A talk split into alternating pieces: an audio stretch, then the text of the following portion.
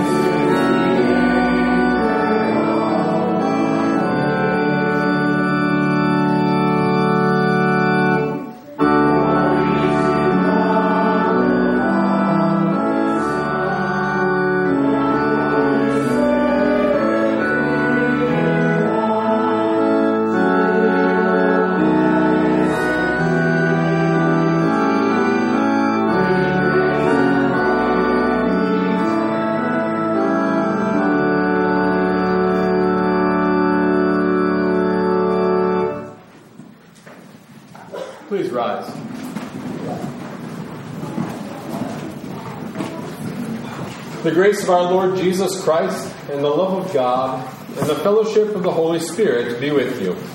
And also with you. We have come into the presence of God who created us to love and serve Him as His dear children. But we have disobeyed Him and deserve only His wrath and punishment. Therefore, let us confess our sins to Him and plead for His mercy. Merciful Father in heaven, I am altogether sinful from birth.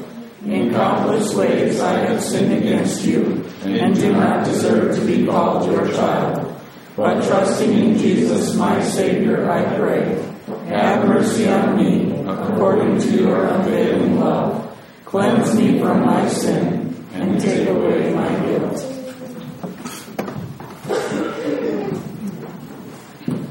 God, our Heavenly Father, has forgiven all your sins. By the perfect life and innocent death of our Lord Jesus Christ, He has removed your guilt forever.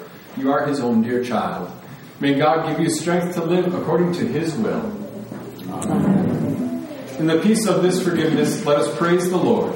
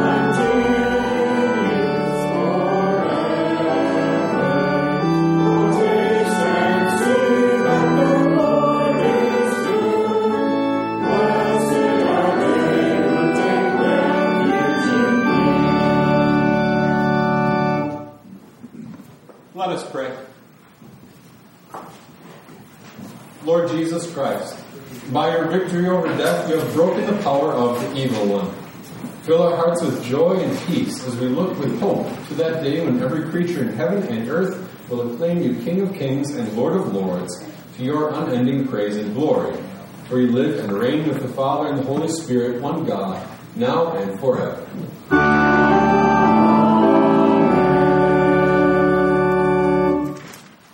You may be seated for the reading of God's Word.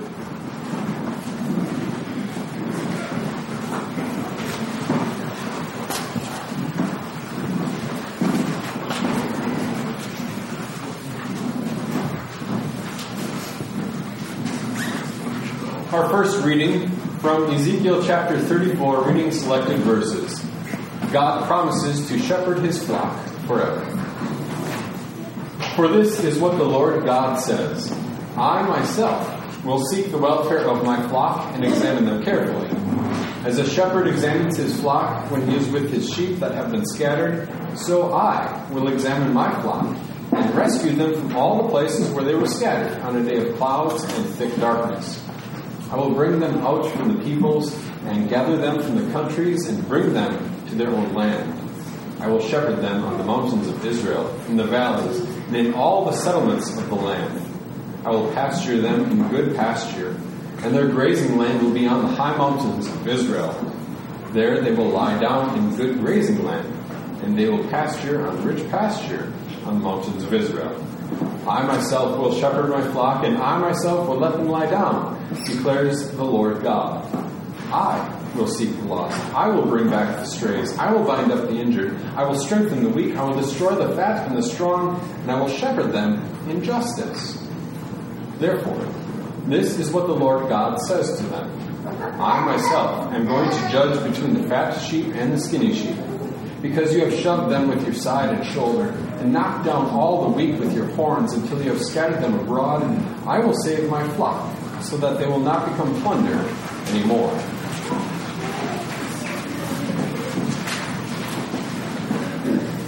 I will judge between one sheep and another. Then I will raise up over them one shepherd, and he will tend them, my servant David. He will tend them, and he will be their shepherd. I, the Lord, will be their God, and my servant David will be the prince among them. I, the Lord, have spoken. This is the word of our God. We continue with our psalm for today, Psalm 45, as found on page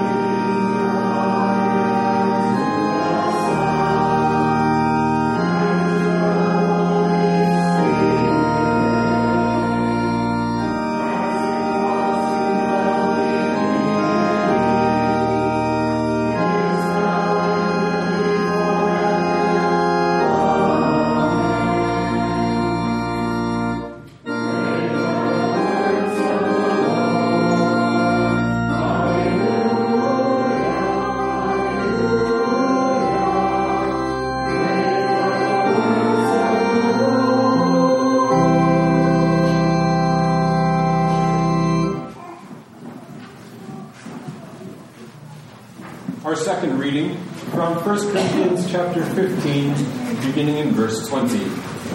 The risen Jesus Christ reigns now as King.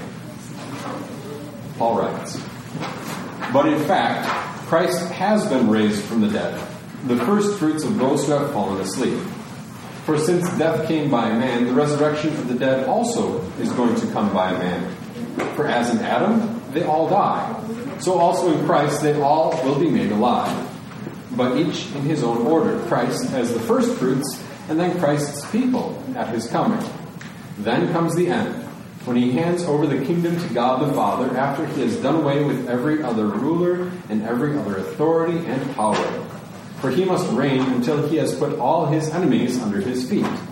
Death is the last enemy to be done away with. Certainly, he has put all things in subjection under his feet. Now, when it says that all things have been put in subjection, obviously that does not include the one who subjected all things to him. But when all things have been subjected to him, then the Son himself will also be subjected to the one who subjected all things to him, in order that God may be all in all. This is the word of our God. Our theme verse is printed for you there. Alleluia. I am the Alpha and the Omega, the first and the last, the beginning and the end. Alleluia.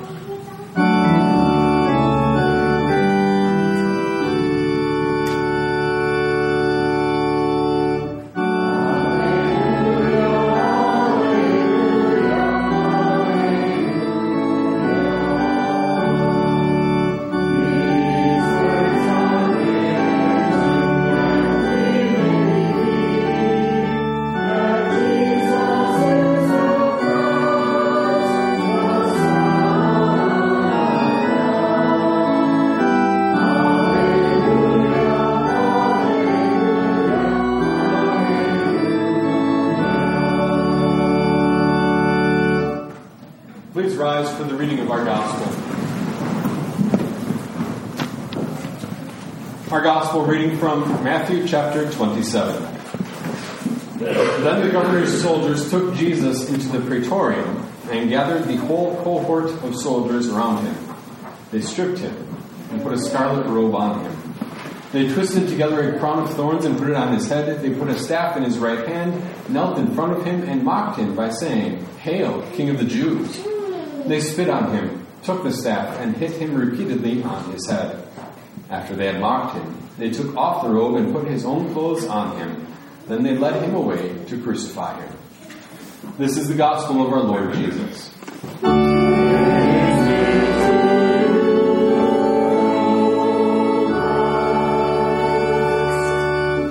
You may be seated for our hymn of the day as printed on your bulletin insert.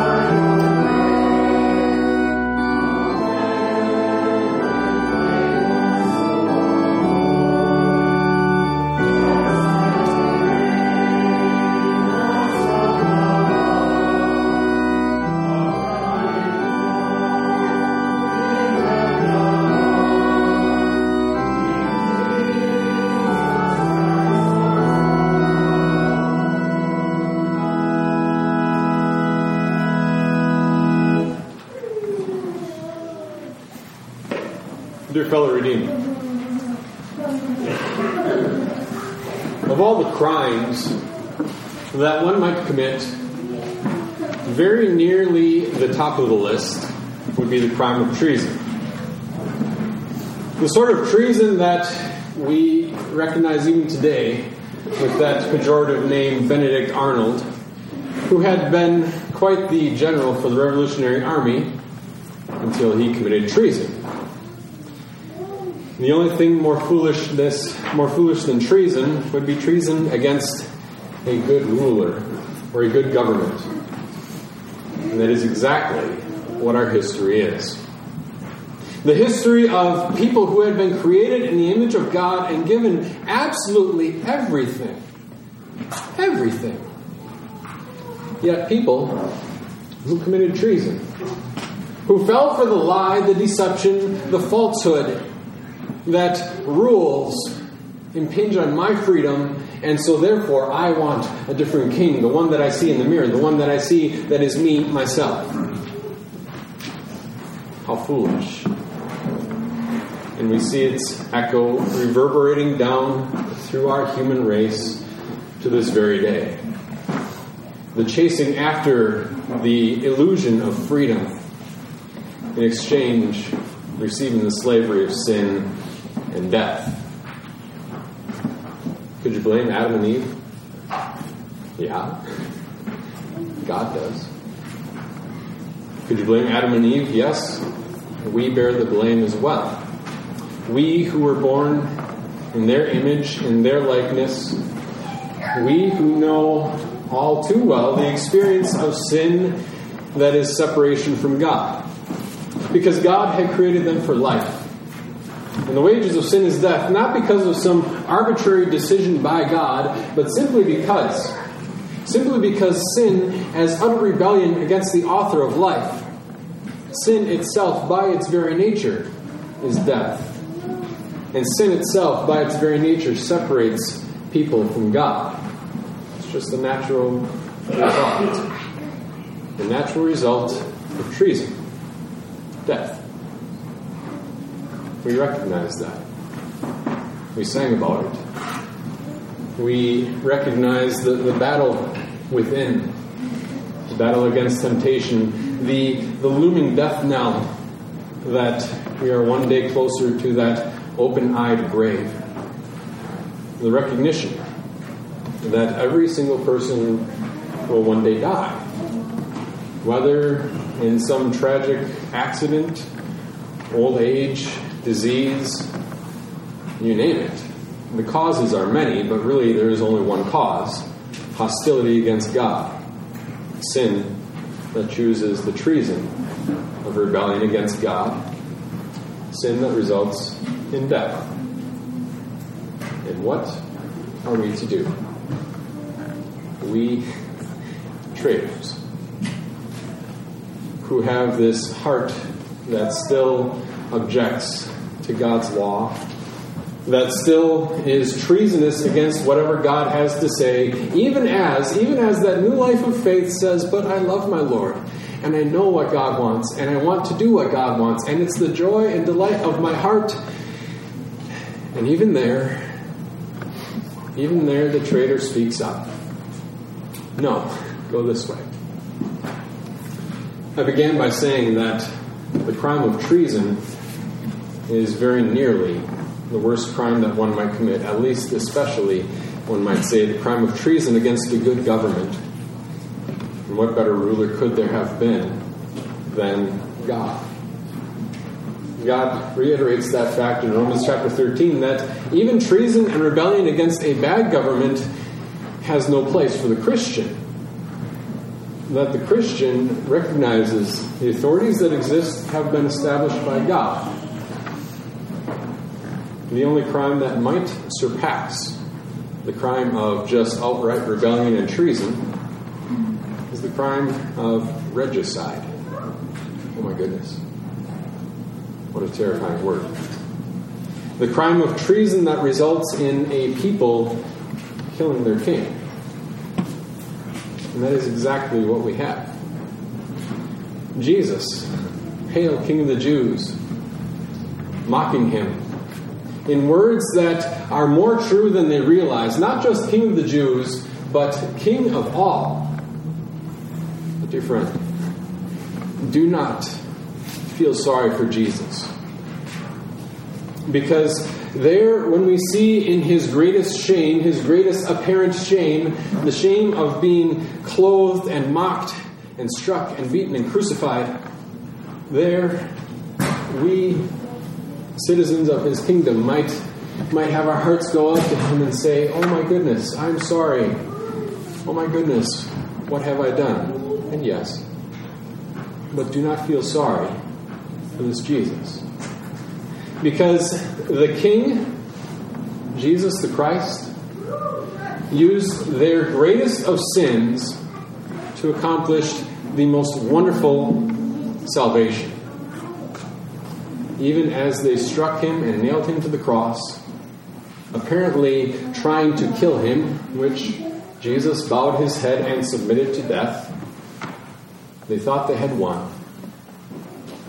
C.F.W. Walther's famous hymn, the Easter hymn, says that in Satan's domain they all shouted and jeered because Jesus was dead, whom the evil one feared. And there, there we see our King in his greatest triumph.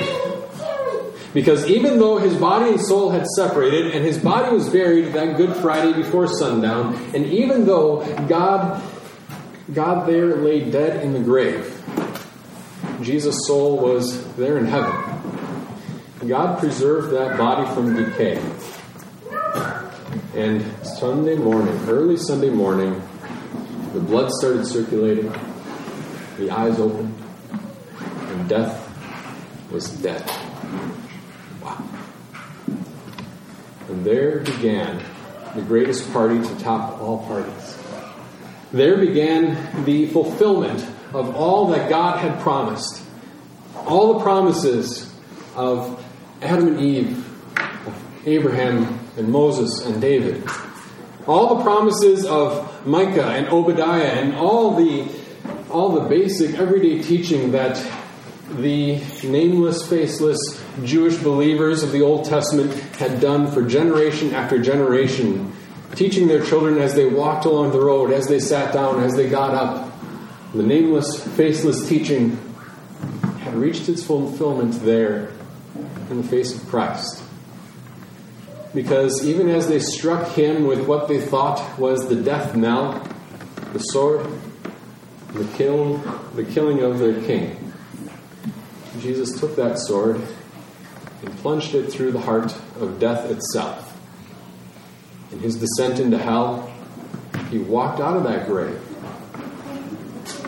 he said, This does not hold me anymore. In his descent into hell, descending into hell in victory, he declared to devil himself that he was done.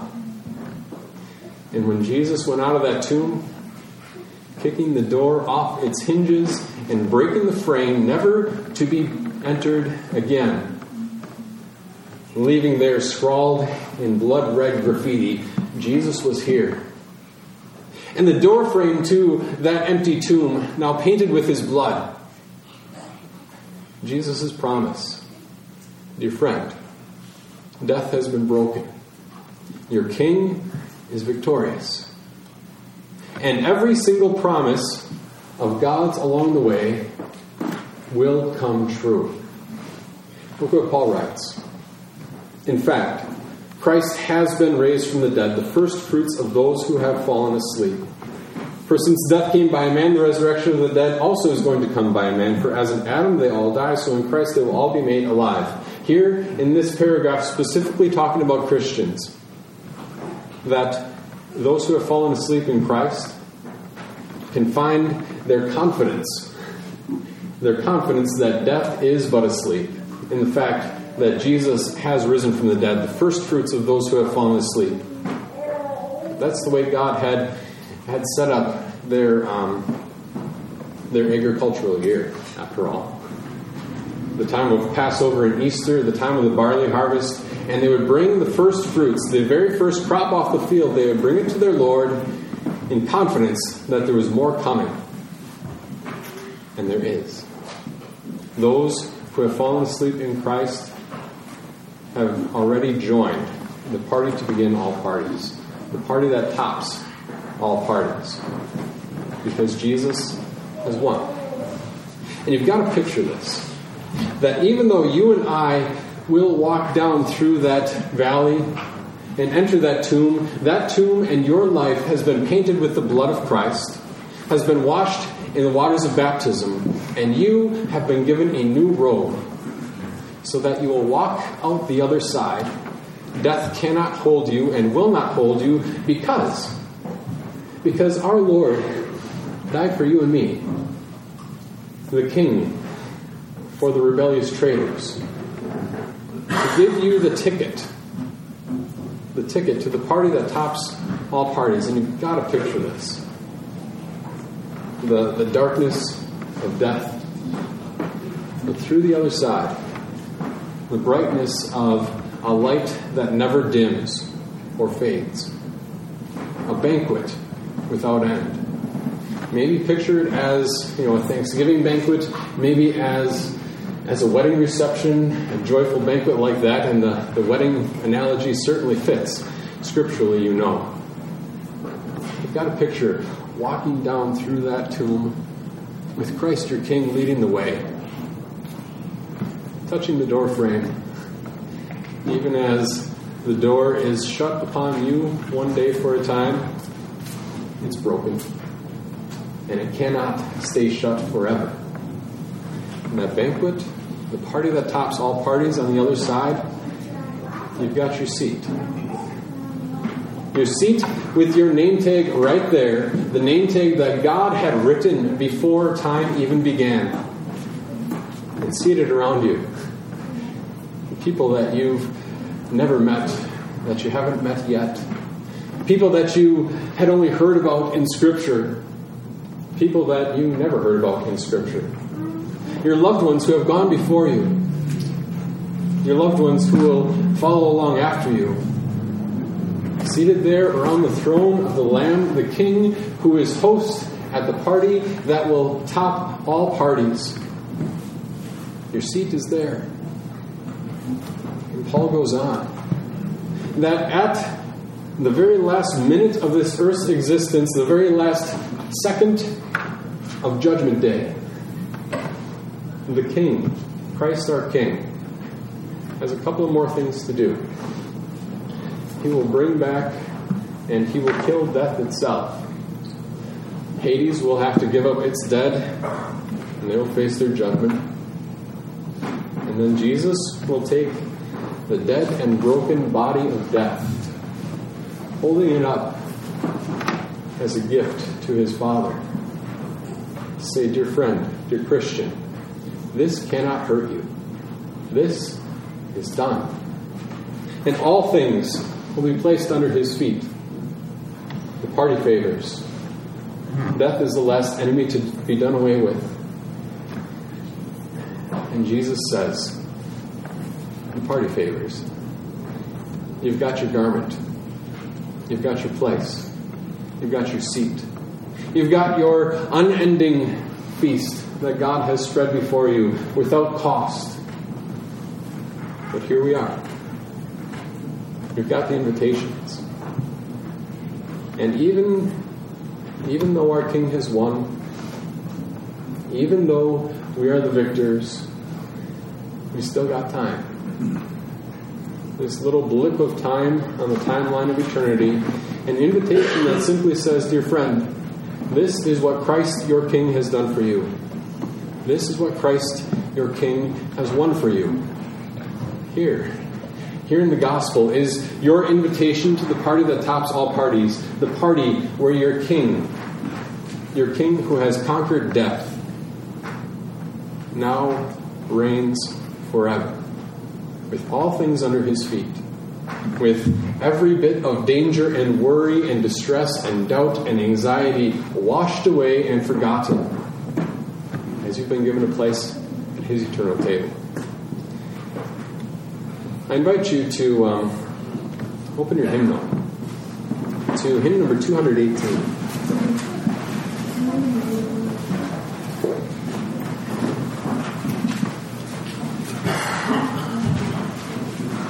Hymn number 218. And as we as we celebrate Christ the King Sunday, it's the, the last peak of the Christian year.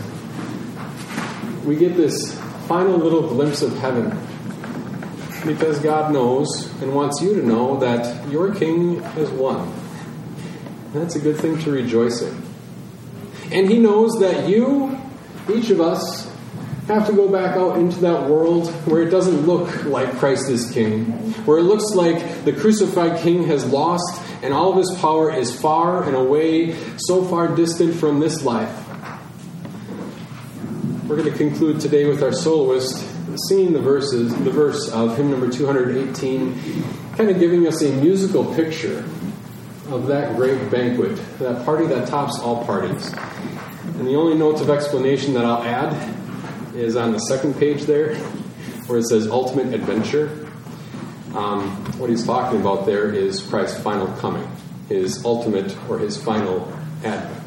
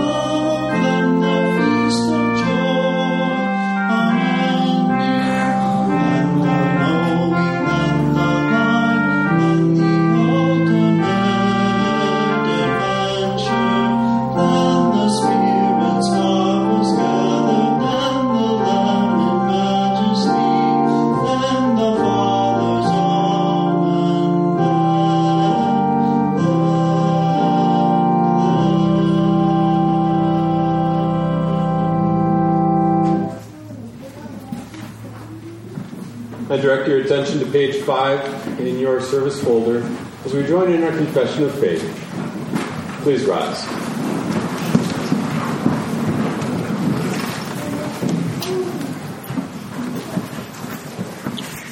I will read the part in bold. What does Scripture lead us to believe, teach, and confess about the return of Christ?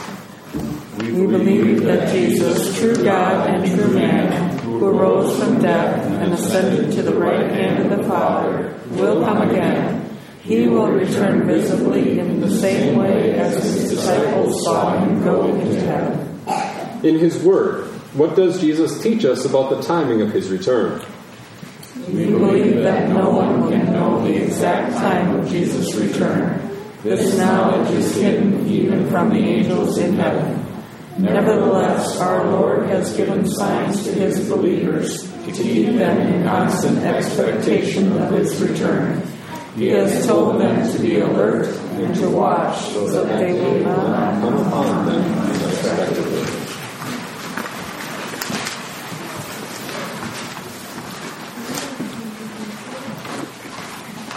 The people of this world believe that their own efforts may preserve this world and prevent its eventual ruin.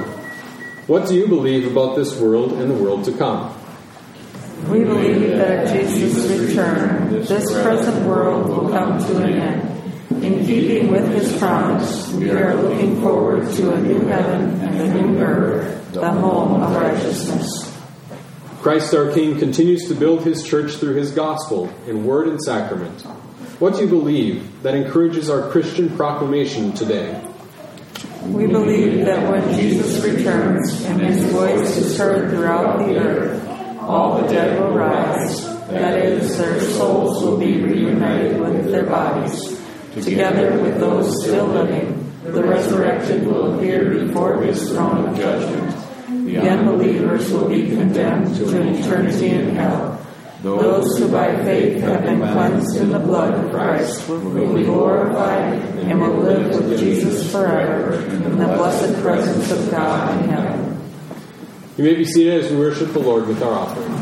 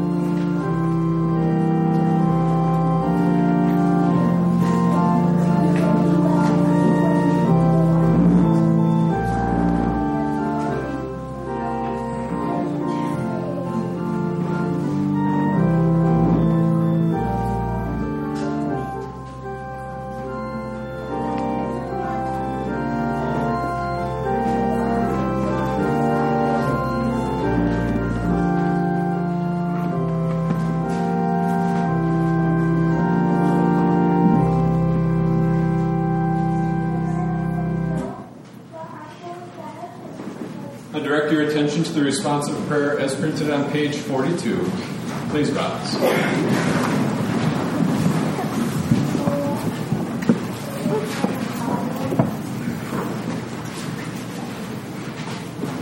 We pray.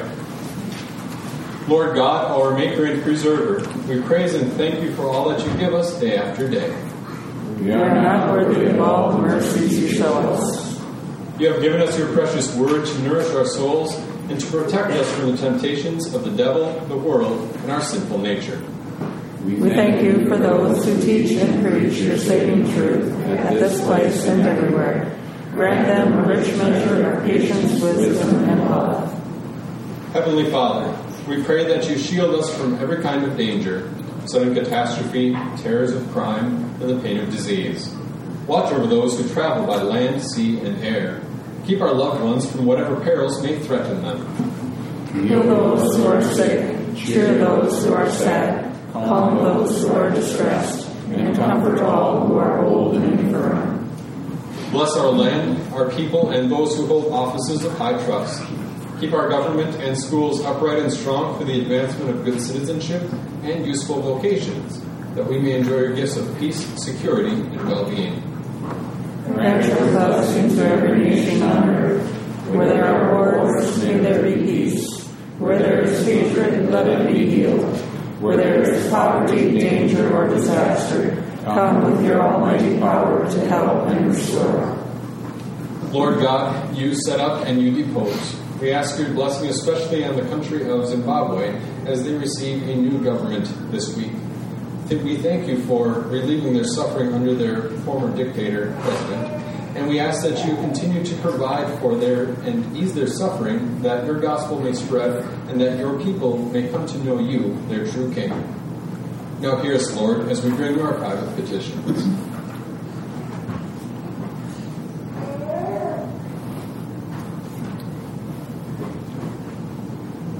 We bring these requests before you in the name of Jesus our Lord, and we ask you to hear us.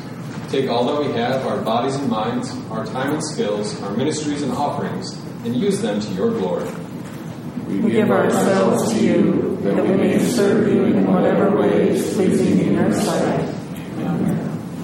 And we join to pray. Our Father, who art in heaven, hallowed be thy name. Thy kingdom come, thy will be done on earth as it is in heaven. Give us this day our daily bread, and forgive us our trespasses, as we forgive those who trespass against us. And lead us not into temptation, but deliver us from evil. For thine is the kingdom, and the power, and the glory, forever and ever. Amen. You may be seated for our next hymn, number 406.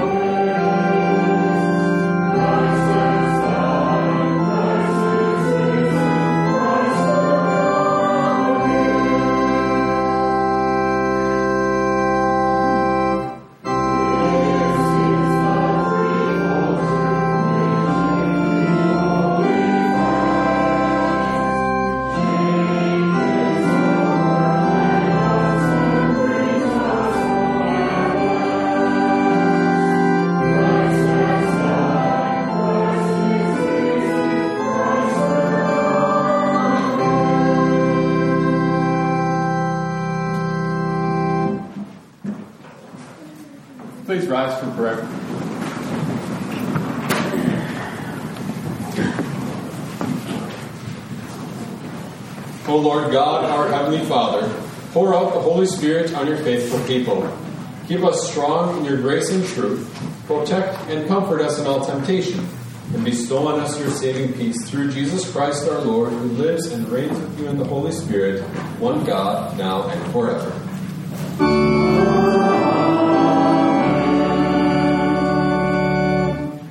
Brothers and sisters, go in peace, live in harmony with one another, and serve the Lord with gladness. The Lord bless you and keep you. The Lord make his face shine on you and be gracious to you. The Lord look on you with his favor and give you his peace.